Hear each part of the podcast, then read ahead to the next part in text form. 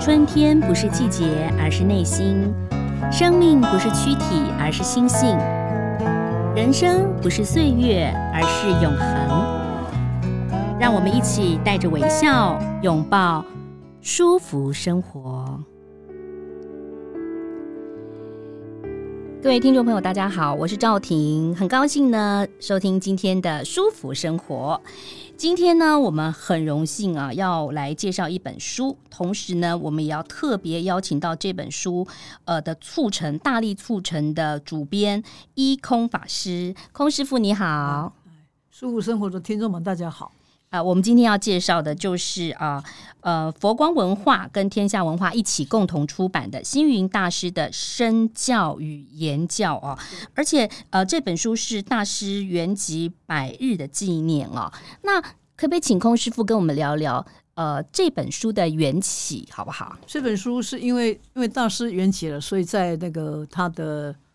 呃出家纪念日的时候，我们办了一个赞颂法会。那当时跟大师有三十几年交情的天下远见集团的啊创办人高希军教授跟王立行，现在是董事长，是他们去佛光山参加了赞颂。嗯那当然听到我们聊一些大师跟我们的一些故事，就是我们亲近他的一些故事，他就觉得说，呃，他们就为大师办了一个，他们在那九十三巷的人文空间，嗯嗯专门为大师办了一个纪念的茶会哈，信大师的光辉纪念茶会。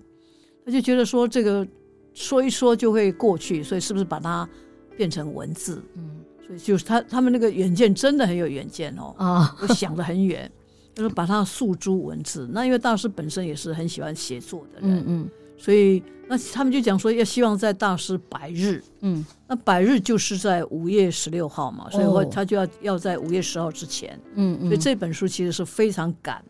啊，嗯在非常急促的时间之内促成的，哎是因为缘起是这么来的。因为大师圆寂之后呢，其实大家也非常的忙碌哦。那也有很多来自于海内外各地的朋友来到佛光山哦。是那当然，各个的业务也很多，所以又要再加这样的一个纪念的一本书，真的是的确是非常非常难得。因为每个人，我觉得呃，在佛光山的师傅们真的好厉害、啊，就真的很像牵手 牵手观呃观世音菩萨一样，什么事情都做，然后法会也办哦。那但是呢，这个也接引大家，就是我们像我们一般的人。对佛法不太了解的，你们可以用浅显的方式来告诉我们。所以在花这样的一个时间，其实空师傅，我相信你在找这些呃师傅们、法师们一起来合作的话，其实是一个很困难、很艰巨的任务，因为是跟时间在赛跑、哎，没错。嗯嗯其其实哦，其实从大师二月五号圆寂到到他的百日，每天都有很多人去参加他的赞颂哈。嗯嗯有没有大师希望有人说不要用这样子很悲凄的，你是们用我做的《人间姻缘》的歌词来唱诵、嗯赞颂。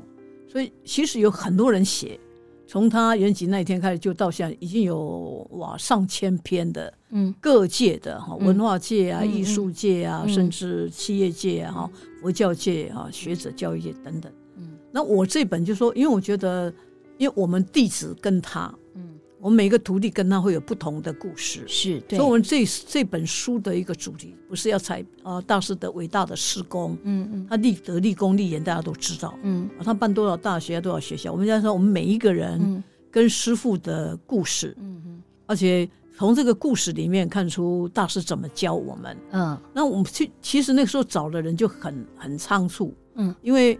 因为那个我是三月十四号在的这个远见嘛，嗯那我们没我们就那个三月十一号哈，嗯那三月十号我们就要去欧洲了，我们要去那个梵蒂冈，哦，对，你我们们要去梵蒂冈跟那个天主教交是流是，所以我当时就想到我眼皮下看到的 人，看到了什么人啊嗯嗯，而且这些人他平常跟师傅就很亲近的，嗯嗯，还有哎他们找的这些弟子，不是什么特意，他就是什么地，他就什么位置，呃，工作就好像很重要，不是？嗯嗯也就是说他他做的工作，他负担的工作，可能就是可以看出大师在教徒弟的各种层面、嗯各种角度，哦是各嗯从各个侧面来来，我们想要拼图出信大师的一个他的一个人特质哈，师傅怎么样，他的方便智慧。嗯所以这个是，那刚开始没有想找那么多人，他们就我就想说，不是佛光山每一个人都会用、用笔的嗯是，所以我当时就跟袁建他们主编讲，我说是不是你弄出一个办法？嗯，有的人可以被采访，哦被采访啊，那有人是可可以以自自己己录写音啊啊，录音，那有的人嗯自己手写啊，就嗯你出一个嗯。那后来呢？那本来也没有不是三十个，我原来就想说十几个人，十几个，后来越哦，想越想，哎，这个人能写，那个也能写，嗯，抽来抽去就变成三十个人出来哈。哇，所以他这个人数也不是一下就定三十嗯，而这个三十也没有说可以是哪三十个人，嗯嗯呃没有被邀请的，不见得说他们就不重要嗯，他们跟大师的姻缘就不深厚。嗯，主要是第一个，这些人要快笔，快比啊，要因快为比要在百日之没前，错因为快笔大家想到了百日就觉得说哦是那一天，但是没有，你要知道呃印书的过程，是他交稿之后，他还要校一校二校，三嗯然后角，他还要弄封面，然后目录还有等相等片。相片，其实，其实这个稿子我是给他们每一个人两个礼拜写出来，两个礼拜，两个礼拜，这比就是论文我还十四难。号，三月十四号，嗯我人在那个中正，在那个桃园机场，嗯我都要登机了，我还在打电话打给印度的啦，打给这个马来西亚啦，打给这个那个加拿大的哈，叫说你们要写，嗯，然后呢说只有两个礼拜，所以我是十三月十号跟他们要稿。三月二十八号要 要交 稿，那这些人都不是普通盲，嗯，对啊那，这次邀请的人就有有加拿大的，嗯嗯有欧洲的，嗯有法国呀，嗯哈，是那也有印度的，那也有日本的，嗯有菲律宾的，有马来西亚的，嗯有大陆的，嗯当然有台湾的，所以他等于也是四散在各地。对我我哎，嗯，我我跟大家说一下是有哪一些人 OK，好吗？ OK，哈，好就是嗯，当然一开始缘起就是一空法师嘛啊，那还有心宝和尚、呃慧传法师、永平法师、永光法师、永固法师、永文法师、满谦法师、满润法师、满观法师、慧贤法师、慧平法师、慧知法师。慧专法师、觉念法师、觉培法师、觉成法师、觉具法师、觉容法师、觉居法师、觉明法师、觉多法师、妙世法师、妙凡法师、妙南法师、妙光法师、妙西法师、妙运法师、妙义法师以及萧碧良师姑。哦这些人哦，为什么有这些人？比方说，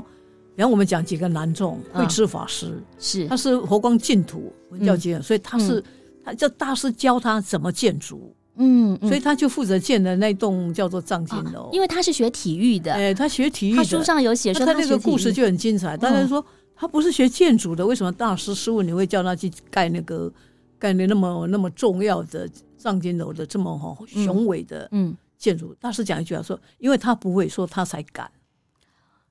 他台湾没话他公没有他没有框架哎，了，他没有框架。啊哦，那比方说慧知慧慧专法师、嗯嗯嗯大师这一生，就说他在年轻的时候受到一个叫典座，嗯就是我们我们佛教一个叫做金殿堂、银嗯课堂、珍珠玛瑙下厨房，嗯嗯，斋堂是非常重要。嗯嗯嗯一个再伟大的法会结束，都一定要要吃饭嘛，嗯嗯尤其是我们台湾的佛教界。嗯嗯那当时本身受过十年的那个典座，就是就是烹饪，我们一般讲叫烹饪。哦烹饪就是点他这个功夫几乎是慧专法师是在南众法师当中嗯，嗯真的得到真传的，哦所以由他他还写过一本书叫做《恨丹》，嗯，他把这个个饮食跟禅的意境怎么样结合。嗯，所以，嗯比方说找这些人哈，譬如说嗯慧贤法师，嗯嗯他是怎么样把佛教在印度恢复？是然，后一个写到一个呃沙弥沙弥教育的，嗯所以这找这些人去写，就是说这些人都是有一种某一种特别的他的工作对那个哦沙弥教育之前我们也对有介绍过嘛啊，是这些小沙弥从第一届开始到后来，好多人是父母亲带来，希是望他们能够进来，然后是你就可以看到这些。呃，大师对于整个在印度啊，能够兴佛教的发源地啊，来做这个沙弥学员，这个对他意义也是很重大对的。所以我找的我们、嗯我们当时没有说说刻意内定哪三十个人，也没有说刻意要三十个人，嗯那都是一个很自然的因缘。嗯，那这些人都一定说，因为时间很仓促，我一定要找快笔，是，还有我想得起来的人，嗯嗯而且他跟大师的因缘很深厚。是，是而啊他目前所做的工作，更可以显现出嗯大师的他的对我们的教育的多元化。嗯佛光山一个如来家业的一个多元发展嗯啊，譬如说这里面有海外的，对有加拿大的嗯永固法师，嗯他现在在他在加拿大哈渥太华，嗯比如说妙释法师，嗯嗯怎么样大师怎么样去恢复祖庭，嗯，啊在这个把佛教重新再带回大陆去，是，譬如说欧洲的啊觉龙等等，还有那两个人也很特殊，嗯，哪两个一？个觉念法师跟觉气法师，哦，觉他念们法是师一直在照顾大师，呃，他是他的汤侍者汤汤药药侍侍者者，然后觉念哎法师是医人疗的现在是人间卫士，人间卫士的哈那个哦执行长，是是，同时同时是照顾大师真正的医疗的。嗯，嗯那我们当然大家会很关心大师的他的晚年到最后他的一个身体的状况如何。那里面写出很很感人的嗯对感人的故事。我有看到，就是大师当时有出国的时候，那觉念法师有说他忘记了把大师的呃药药哦，就留在了他的旅馆当中。大师说没有关系是，就是很慈悲。就是我我看到每一篇我都好感动，因为大师都知道每一个弟子的个性个，性然后呢，他也知道要发挥弟子的潜能，比如说他的个性是这样，他想做这个，可是大师觉得他可能还有更好的事情，他往往也会叫你去做别的事情。那你做了以后，就发现说，哎，其实这一片也是自己的一片天，然后也可以开垦出来啊、不过我觉得呢，呃，这个空师傅，您呃刚刚所说的好多的内容，我一看你的序啊，一个缘起哇，第一句我就好感动哦，那那个真的是很真切的一句话哎，师傅圆寂了，如梦如幻，那么不真实，但是他真的走了。对，是那个，因为因为他书编好之后，这就本书这一句，我一一一看就真的就是很多很多的感触，没错，嗯因为因为这个他们要，因为这本书是我负责去找人家来写，嗯所以怎么个行程我最清楚，嗯，所以远见就叫我，我是用一个下午两个小时写出来的，写出来你这一你也篇是快手，诶那个时候很也很仓促，很急，嗯哎嗯所以我当然我跟随师傅，呃，今年已经五十年了，嗯当然我跟他也有很多的很多的故事，所以而且他们给我限制，这一本书不能太 厚，还不能太厚，所以当然有很多的限制。哦但我真的觉得意犹未尽，嗯是就意犹未尽可能很多的其他的、所以这每一个人其实还有很多更多的故事也，或许后面还会哎有对这样所的以书，他就限制到我们一个人只能三千到五千，哦还限制字还有数，因为限你一个一本书太厚，嗯读者读起来会很辛苦，是对，那对再一个拿起来会太沉，嗯所以他还被限，所以有很多人是即使有更多、更多跟大师呃动容、动人那个故事哈，只能说浓缩了。嗯嗯，所以每一个人是又把他跟师傅最最深刻的嗯哈、哼最深刻的故事写出来。其实每一位法师跟大师都有好多的因缘，比如说。呃，家里的事情啊，有很多的师傅有讲到，他们家里头可能环境不是太好，可是大师都会关心哦。像我，因为我像我是宜兰人，我就觉得其实我小时候真的这附近的呃的亲戚呀、还有呢邻居都跟佛光山有特别的因缘啊。那我我想请问一下空师傅，因为您自己写的那一段啊，我就回忆起你年轻的时候，刚刚跟着师傅在一起的时候，就是修行的时候，哇，我觉得就是很活泼的您哎。你就把那一段回忆告诉了大家，现在稍微跟我们分享一下好不好？那一段您不是讲说，呃呃，到那边就是师傅要帮你煮面吗？哦，那个、啊那个是这样，因为师傅我进了佛光山，出了家，然后他、其实刚开始佛光山还是很忙的，嗯但是师傅觉得觉得说这个教育人才很重要，嗯所以他嗯就把我派去日本念书了。嗯，那师你傅那时他候会不会日文？我日文不好，那个时候还没有学学，还没有很很好，嗯所以嗯我自己是盲修瞎练自己读出来的。嗯嗯那当因为大师就觉得办教育非常重要，佛光山就是文办教育起家嘛对，文教起家，嗯嗯他就觉得因为佛光山在高雄，嗯好的师资很多，毕竟台北是人文荟萃，嗯所以他就希望能够在台北找一个地方，嗯找一个一个住宅，嗯不要说整整栋有一层楼，嗯有一个地方给我们来办一个就是高等的佛教的教育人研究人才的训练。嗯那他就看到了佛教界某一个出家人他们的道场。嗯那这个出家人之所以能够做那个寺院的住持当家，嗯是大师给他推荐，嗯甚至他后来能够出国深造，嗯都是大师给的帮忙。哦，嗯那大师就有说应该有这样的因缘。嗯那我们只是跟他借场地、嗯办学的那个经费啊，嗯甚至说光荣名声都给他们嘛。嗯当时就跟他商量，但是对方就一口拒绝，哦哦拒绝了。拒绝那我们、嗯我们旁边的弟子就很着急，那怎么办？我们就办不成嘛。嗯那就在台北看了这层楼那一层楼看了，就看到有一有一栋房子的嗯有一层楼，嗯哎，这层楼很棒，可以当教有教室，嗯也有学生的宿舍。但是，一问多少钱，三百万， 你们很难相信，民国六十六十几年那那一个时个候，很很多钱呢、三百万很多哎、很多很多，我们每一个人徒弟都吓傻了。应该十几万就可以买一间房子，没这错，样，就很大的钱，我们大家都哇小糟糕。嗯那师傅就很高兴的样子，没关系，快要过年了，啊我们回去把佛光山扫得很干净，啊我们把面炒得很香，嗯然后呢，信徒会来拜年，开心，他们会会添油香，嗯我们再把油香集合起来，来去来去买这一层。嗯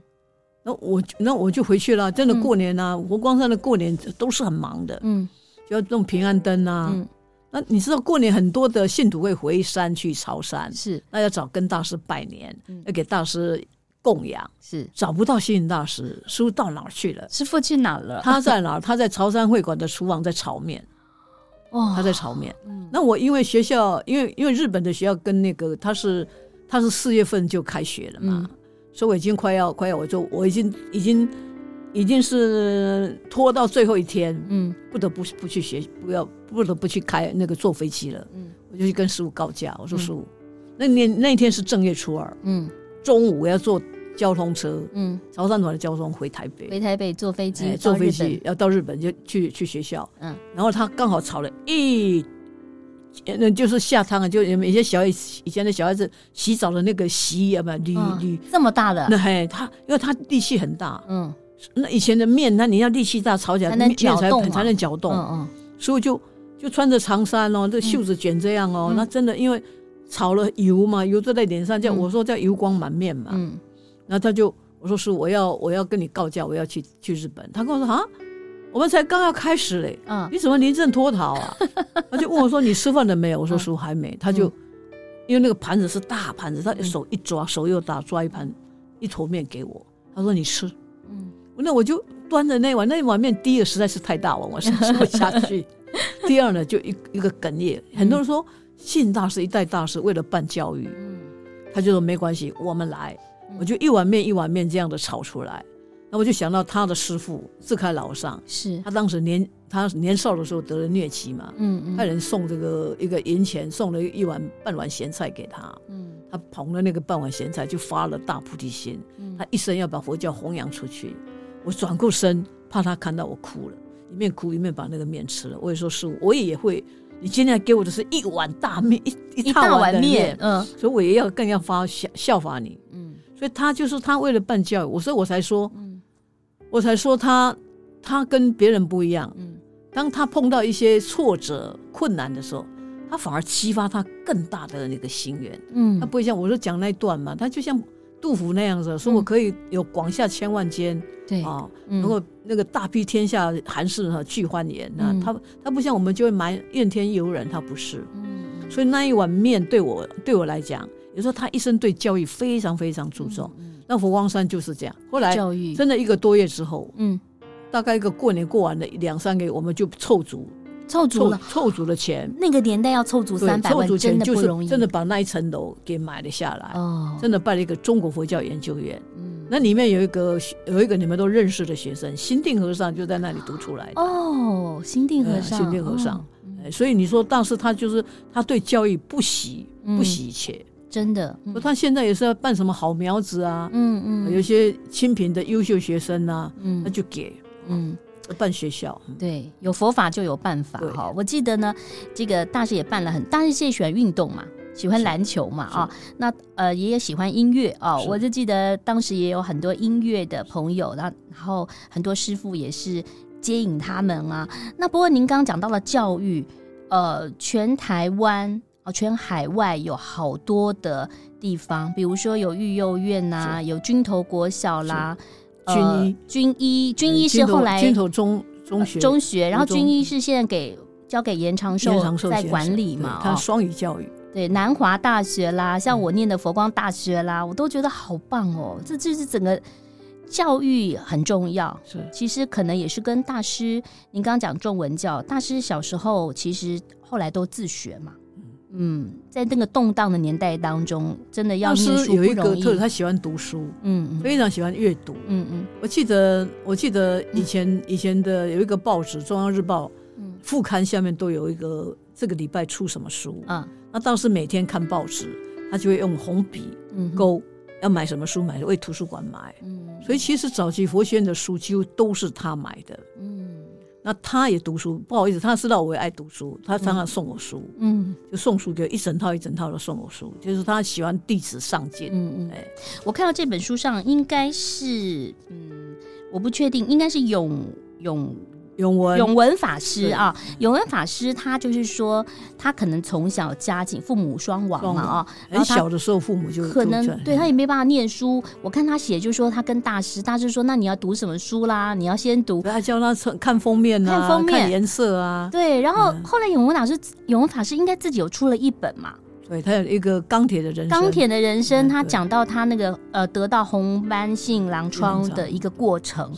所以真的每一个每一嗯所以位他对每一个徒弟，第一个师傅就讲嘛，他有嗯时候比我们更了解我们、 嗯每一个徒弟的个性。对他真的叫因材施教，用禅宗话叫做关机斗教。嗯，所以有的哪一个徒弟他哪一个他的性格什么样，嗯他缺什么，还有他开发你的潜能，嗯嗯把你的潜能开发出来。你比方说那个绝句，嗯他的侍者，嗯哦，他对就把他从宜兰调回来，哎来叫他说你来做滴水坊。嗯，那嗯我们滴水坊有很多地方嘛，嗯你能不能做一个叫空那个仓储那种概念，啊中央仓储的那个概念？他就教他嗯，他教他点做，啊，怎么煮呢？他就说 请客，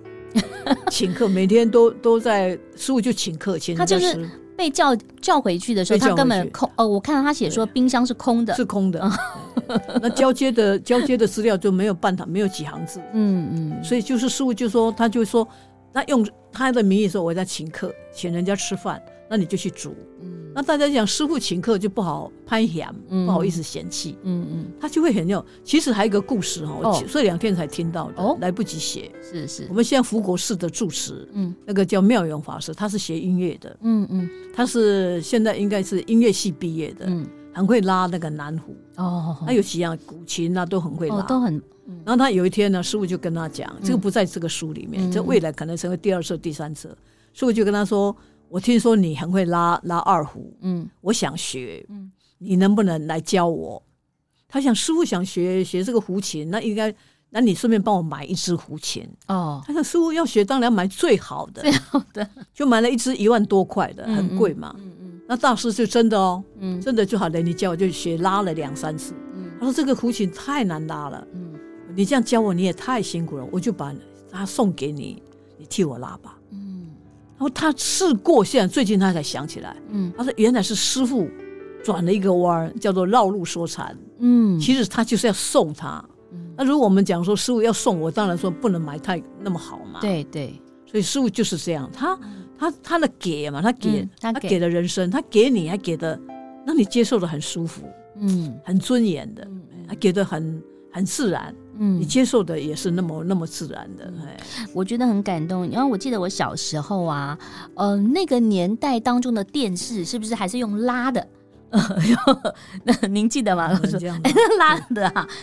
师傅那时候就有电视、哎，他就有电视节目了，他就知道在电视上弘法， 是对不对？那个时候刚开始叫做要信息嘛，甘露甘露甘露，哦，那个我们都在场，你们都在场，那个那个那个很奇怪的，嗯那个很好玩，就是说他说，比方说他跟我们讲啊什么时段时段，我一直刁难，嗯那个电视台不是没办法就政策嘛那，要广告什么的，哦不是哦，因为不是宋美龄先那个女那个夫人的时代哦，他宗教信宗仰教不哎同，宗教社嗯宗教的关系是是，所以呢，本来跟我们说哪个时段哪个时段，还有我们一直一直以退为进，一直一直让，一直让，一直让嗯好，嗯嗯一直一直这个委曲求全。嗯他后来就跟我们说，嗯哦，哪个时段可以播出了，我们就糟糕，信徒太开心，我们佛教终于有一个节目是十分钟嗯啊，还是要买时段的。嗯后来跟我们要，比方说下午要播，早上又给我们电话说不能播，为什么？哦因为和尚不能出现，因为刚开始开播有一个大师的镜头。嗯大师的镜头家讲，我这个叫做这个节目是啊，你这个题目，呃你这个题目的这个太宗教性，嗯信息门不能还是不能，或者说那用甘露，嗯 我们都在偷笑，其实甘露才更宗教性。所以所以我觉得啼笑皆非。嗯，那他说出家人的镜头不许出现，那那你们那个戏剧里面不是也常常有出现出家人是吗？啊，嗯那假的和尚可以，真和尚不行。你看这个，在我们佛教看就很颠倒，哎不过政府那个年代是真的，就是这样啊我。记得我小时候拍戏嘛，是我就是从小就很，我就拿了一个刀，就是一个剑，个子小，然后新闻局那时候还有新闻局，就说小孩子不能拿刀，可是那个我们是戏剧，那时候真的戒严时期时没候错管的比较严，但后来我们就知道求，我也去求钱，当时说那好，我嗯影像不出现，声音可以吧？哦，声音听不出来是不是出家人了、，对对，然后就给我们弄一个很不好的时段，嗯啊，草草的结束，很多信徒气得要命，很生气啊，嗯嗯怎么可以这样对待？师傅就说没关系，至少我们迈出一步，嗯，迈出一步。所以后来后来呢，做得很好之后，嗯三个电视台，当时是他是连续三个电视台 都是他去讲，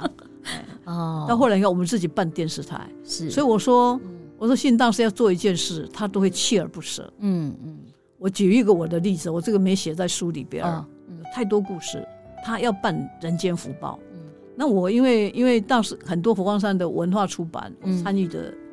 有我有参与的一些。是是他，叫我早期我编普门杂志，嗯我嗯，们知道这编辑的很恐怖的，杂志每个月很快就到了，要嗯多少稿子啊？好不容易一个个交稿了以后，又对有啊下个马月又上来了，哎嗯今天印刷好，明明天要开始要又要开始去去去筹备稿子。嗯那报纸太可怕了，嗯每天要吃多少稿子？对所以当时当然他就跟我说，我就我是坚决反对，嗯我不反正我是不赞成 的，非常非常的不赞成。嗯嗯嗯从一直都是持持这个不赞成票的。嗯嗯，后来就说那就由你来办吧。他是因为反对人，他一定知道困难在哪里，哎呀嗯去去办。对对，后来我读了他一篇他二十四岁写的文章，二十四岁啊、他的二十四岁写的文章说佛教需要什么，嗯他的题目叫佛教需要什么。嗯他说佛教需要一份报纸，嗯佛教需要一个一个一个电台，当时没有电视台的概念，嗯佛教需要一所大学。嗯那后来呢，他把电视台办出来了，嗯他嗯，把大学也办出来了。对，那那个从他说佛教需要一一份报纸，嗯到他真正把《人间福报》办起来，多少年？二十四岁到他七十四岁办起来，五十年，五十年五十年，他可以，他一个愿望，他可以养，还他可以准备五十但年，他心里头一直在想，一直在想，他那个念想都没有退，其实我觉得办报不纸了不起，对，很了不起。办报纸也不是那么容易的事没错情，因为要呃，除了要就是可能对于佛教了解的人要喜欢，要不太了解的人你也要接引他进来，所以有一些善知识。他刚开始就跟我说：“我给你一笔钱，你去嗯办报纸。哦，然后呢，三 年呢，那个年代不是说谁要呃让这个人破产，你就对叫他办报纸、办对杂志。没错。然后他说：“我给你一笔钱，你去办报纸。 嗯，三年后如果没有赤字，就撤职不查办。三年后我赶快问一下会计，现在有没有赤字啊？红字？他们没有，我赶快自己去请辞。嗯像类似这样子，那但是他也支持我们。嗯嗯，从那个是办报的第一天开始，他就替我们写文章，嗯嗯，他一直都是福报最受欢迎的作者。所以也谢谢所有福报听众朋友啦，还有这个读者， 就是呃对我们的好。好，就是要请继续支持我们是是，这个是很重要，也需要大家啦哦。那嗯、刚刚您有谈到了，那接着我就想请这个一空法师聊聊，因为大家都很想知道您是怎么样的出家啊、我怎么出家？我因为是参加夏令营，哦。好，我参加看好多都参加夏英对林，我啦，会开法师啦，哦，还哎有我们已经往生的一日法师，嗯我们好几个嗯都因为参加夏令营。嗯那因为我在念大学，觉得好奇怪，大学里面就发生有一种现象，嗯，就要么就是在读经班读这个圣经啊，是，那嗯对就要么就很多人在读佛经。嗯那我是一个好奇心很重的人。嗯嗯那我以前对佛教不认识嘛，嗯就觉得佛教好像迷信啊、算命啊、嗯看手相啊、天文地理啦、我们都把民俗信仰的那一套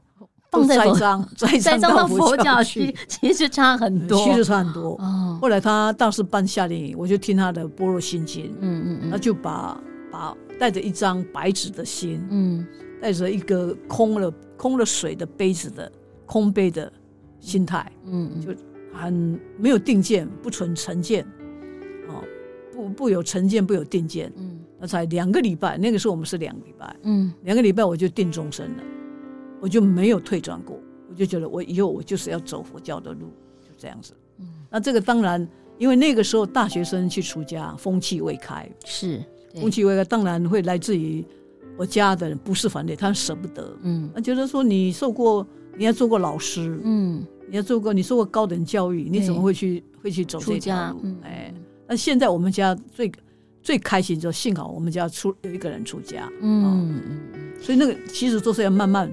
慢慢的把风气打开，慢慢给这个社会了解。其实每个人因缘都不同。您刚刚讲到，我看到觉培法师啊对哈对，老师，他好像就是一开始是呃，也是他也在探索生命的意义，然后他有帮大师做翻译之类的啊。他没有，他是他是他是因为他在欧洲嗯他，在欧刚好在欧洲在法国遇到了大师，哦那，他一直在追求生命的真相，嗯他也是打坐啊，嗯，然后进入山林去去去禅修啊，嗯嗯，他就觉得得说，而且他对佛教问题很多。嗯那就一直问大师，问嗯问问问了老半天，问了一堆。问了一大师堆说你的问题问完了没有？他还要多久？他还要半天。他说嗯这样不够，你跟我回台湾吧，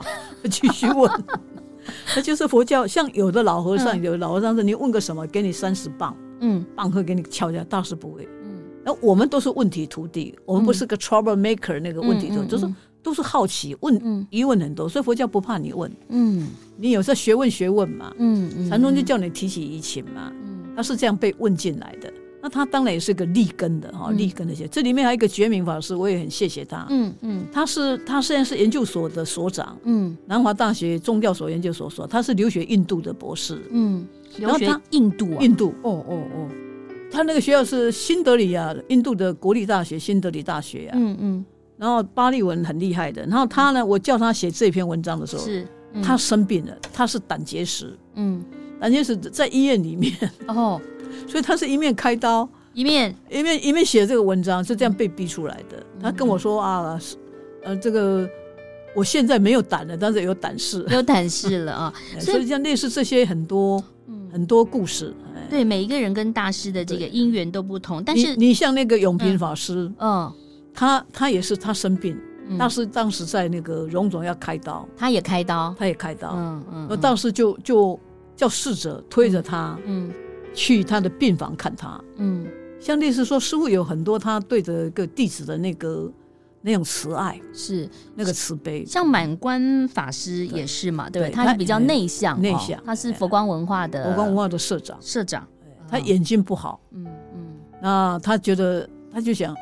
因为他喜欢这个编辑，嗯他写的文化出版嗯嗯啊，那大师就把他调到调到这个，本来调派他去哪里工作，后来觉得他还是最适合在这个文化文化编辑这上面，嗯嗯派他去那个我们大陆的大觉文化。嗯嗯。那个大觉文化格局，他一手，他是一手做起来的，做起来的做起来的。那我我真的觉得很多人就会想请教，就是为什么大师对每一个弟子的个性，然了后如指掌对他怎么那么厉害？这个在佛教讲，菩萨哈、嗯善知众生心，不起分别心，嗯就好像爸妈嗯爸爸妈妈对他的孩子，嗯比方说这个爸爸这对父母有两三个小孩儿，嗯，他对自己的孩子，有的比较懦弱的小孩就要 push 他一下，有的是比较冲动的就要拉他一下，嗯啊，有的弟有的哎，他适合读，他适合做什么？师傅也是这样，他对我们每一个个性，他很包容我们。我有时候我们跟他讲话，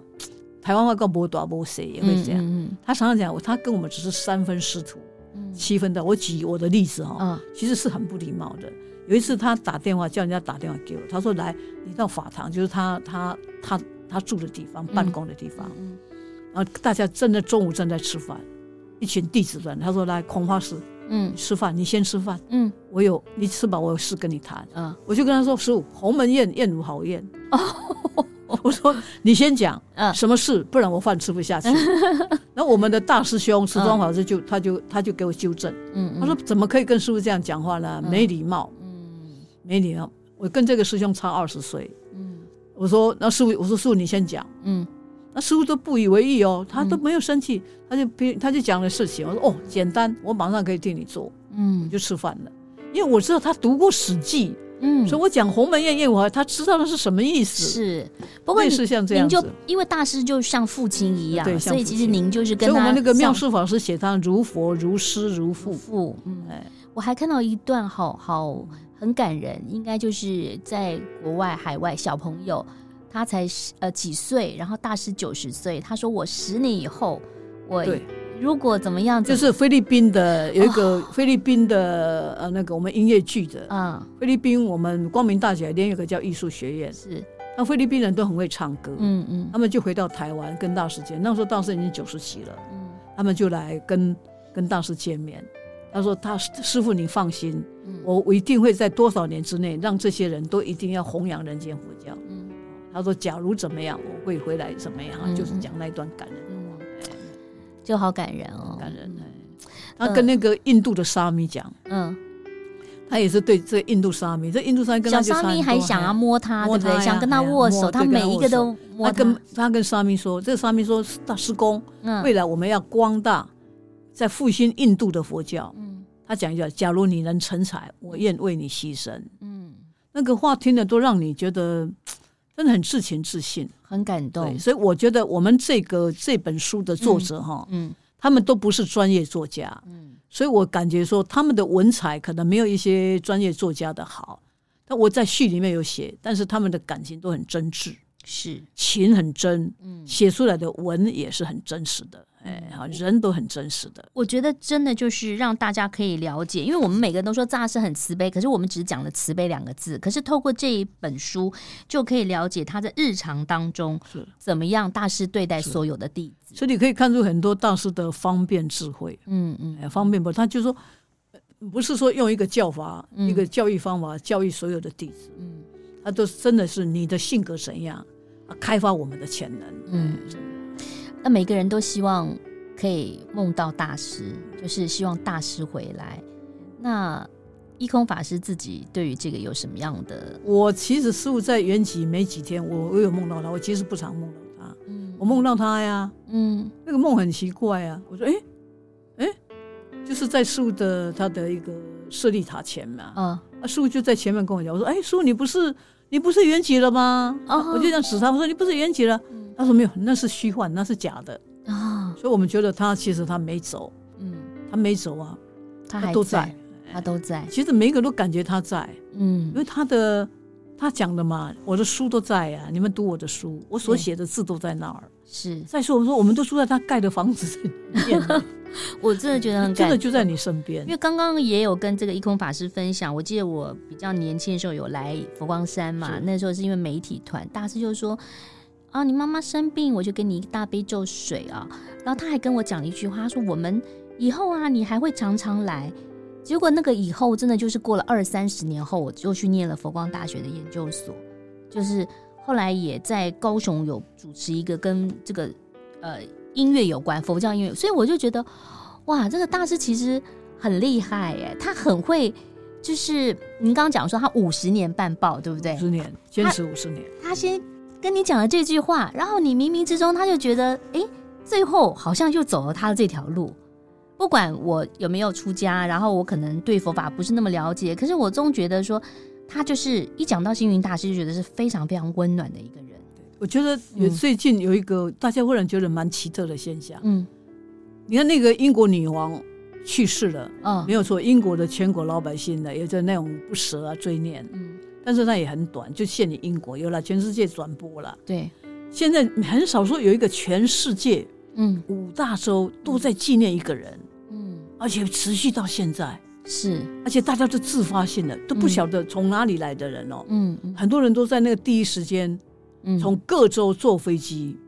赶到佛光山，现在还是不断的。我还看到国际的一些杂志，不仅是台湾的杂嗯对志，杂志都以大师作为对封面，像然后那个讲在到那了个大师的生印度平的，佛陀的成道的菩提伽呀，嗯嗯那些我们很多出家我们不认识啊，嗯有藏传的、南传的、泰国哪一国很多呀、嗯嗯，他们主动啊做了一个跟师傅等高的那个、那个、那个立像，哦，那个那个纸板的那个立像嗯，他们各自的宗教自己在那边诵经，嗯类似像这样，像是从韩国啊、哪一国都日本啊、各国来的，有嗯的是在那个我们那个道场哦，嗯当地的道长，有的都那个。前两天那实际那个纽西兰的那个总理，那个不是总理，他们也不知道什么官员。嗯你说全世界的各国人，而且持续这么久，嗯，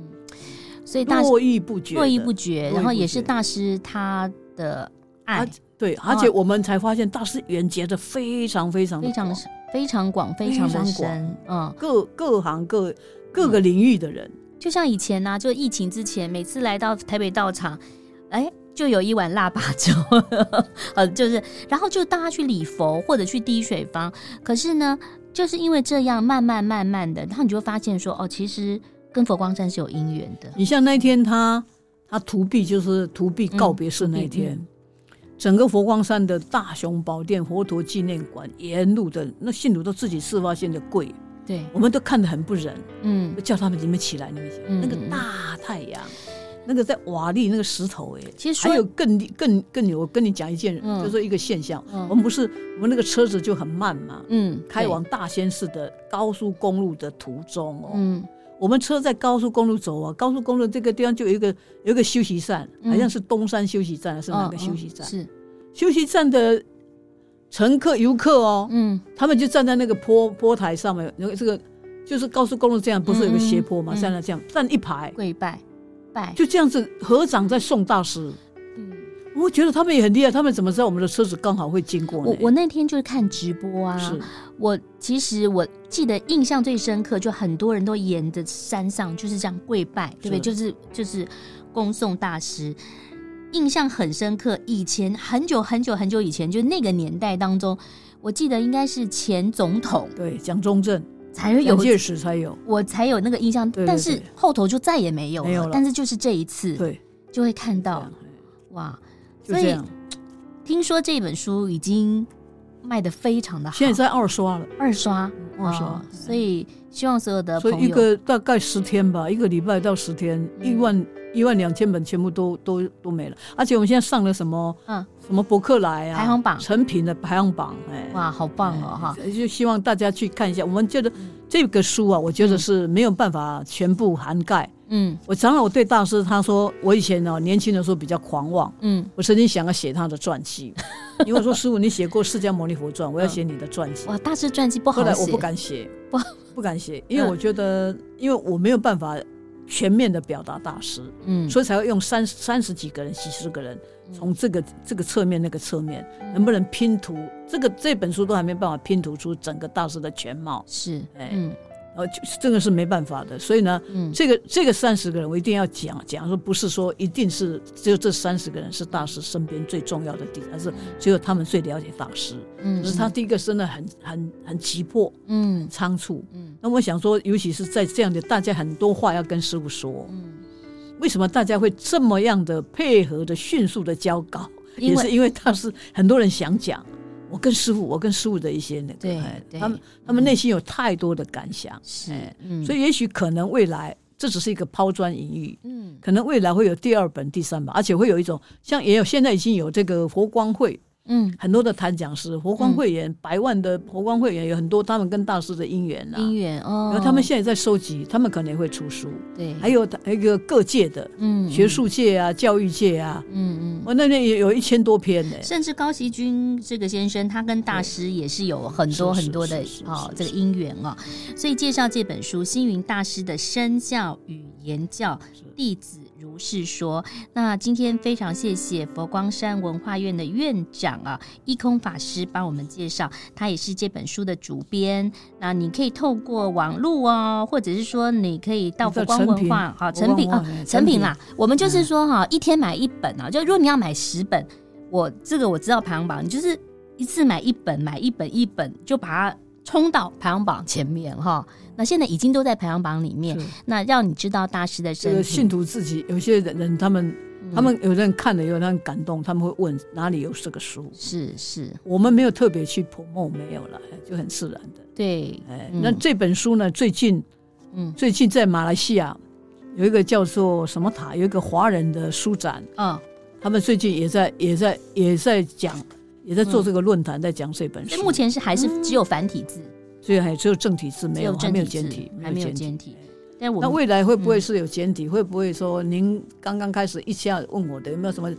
有声书啊、语音电子书啊、对电语子音啊？书也许嗯再再去再去考再去那个，因为我们刚刚出来，这些人被我逼的逼的很那个，我在想在这 逼第二批人，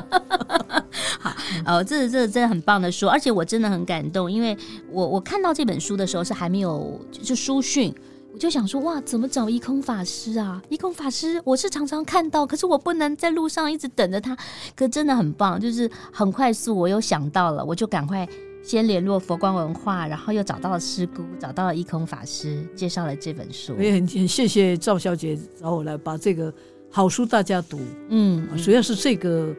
呃撰主哈信大师，我们希望从这个片语之片言之志哈，能够哎对，了解大师的一点点的呢，其实其实是不够，所以已经有人要跟我们约稿，是不是能不能写一个整本的？ 好，你你跟师傅的故事哇，，好，我们也有期人这样待子哦，哎哈这。样那也谢谢这个呃一空法师帮我们介绍星云大师的身教与言教，谢谢听众，谢谢拜拜谢谢谢谢。